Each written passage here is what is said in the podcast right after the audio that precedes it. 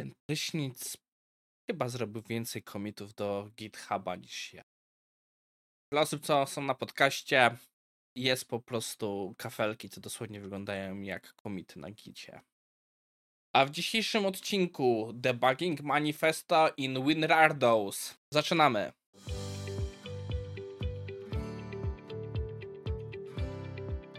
Cześć, nazywam się Maciej Wrodek, a to jest IT Morning na 13 czerwca 2023. Jeśli się zastanawiacie, dlaczego mi tak długo zajęło powiedzenie daty, jest to, że nagrywam z lekkim wyprzedzeniem odcinki, bo ten tydzień dla mnie będzie szalony. Ehm, a więc miałem coś wam do powiedzenia, e, ale zapomniałem, więc pewno sobie przypomnę gdzieś później.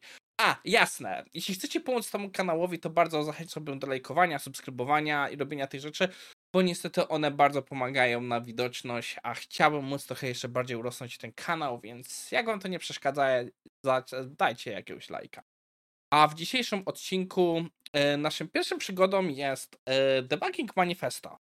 Jeśli pamiętacie, w wczorajszym odcinku e, rozmawialiśmy sobie o bardzo ciekawej historii debugowania, a dzisiaj właśnie stwierdziłem, że skoro o tym mówiliśmy, to może warto byłoby trochę pomyśleć ogólnie, jak powinien wyglądać proces takiego debugowania. Jest wiele książek o tym, ja nawet gdzieś chyba tutaj. A nie widzę jej teraz.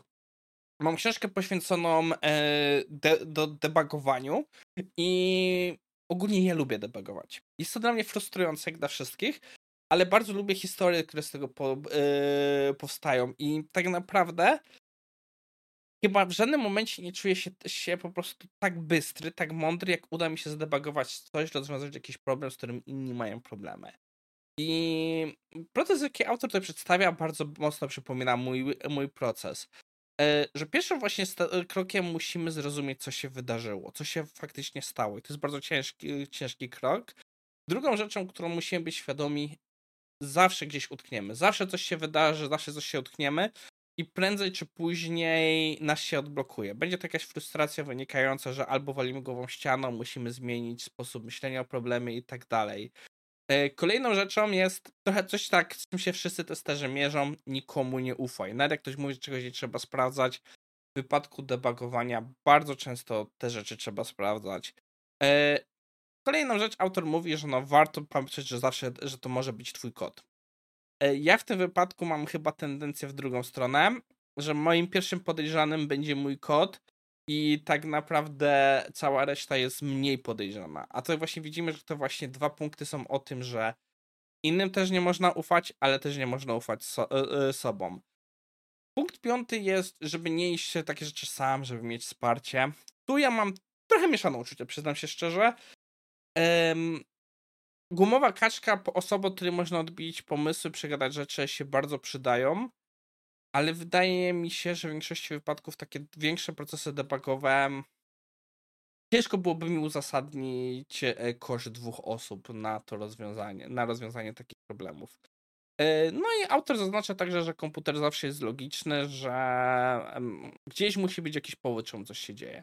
No i żeby zbudować sobie toolkit i właśnie wspomnę o tym, że jest to może być przygoda ja bym dodał jeszcze jedną rzecz. Zobacz na własne oczy, co się dzieje, jeśli jest to możliwe.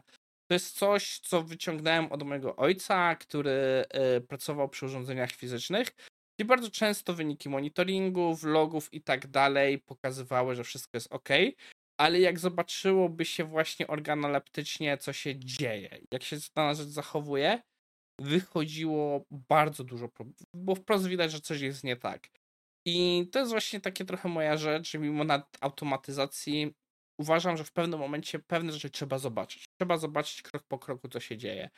Wiadomo, nie zawsze jest to możliwe, ale dla mnie to jest trochę właśnie powiązane z tym pierwszym krokiem inspect. Bardzo często ja nie zaczynam y, od patrzenia vlogi, vlogi, tylko zobaczenie organoleptycznie, co się dzieje, bo to naprawdę dużo pomaga. No i jeśli chodzi o debugowanie, tak więc wygląda proces.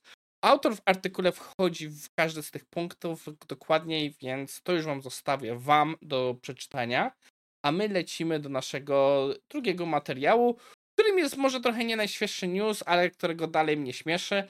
A mianowicie Windows 11 e, niedługo, albo już z perspektywy teraz czasu, będzie wspierał natywnie e, e, WinRara. wcześniej, przepraszam, format RAR. E, do tego stopnia, że nawet firma WinRAR wrzuciła mema na, swoją, na swój Twitter z napisem please buy us, żeby kupować WinRARa. To chyba dalej jest częstym memem. E, no, tak naprawdę Windows będzie wspierał więcej tych formatów. Będzie wspierał TAR, 7zip, RAR, GZ. Czyli tak naprawdę pewne formaty, które od dawna się korzysta, gdzieś będą e, ich wspierać. Ja przyznam się szczerze, um, dawno nie korzystałem już chyba z niczego poza zipem.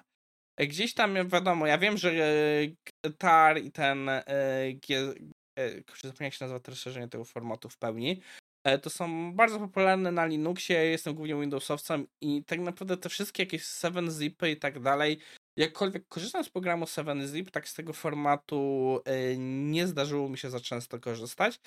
I z mojej perspektywy gdyby nie fakt, że ja się nie przesiadłem się na jedenastkę, jedenastka ma pewne rzeczy, które mnie nie zadowalają, to bym, to bym powiedział, że jest super, bo po prostu pewne programy, których się instalowało, a już tak naprawdę dawno nie są potrzebne,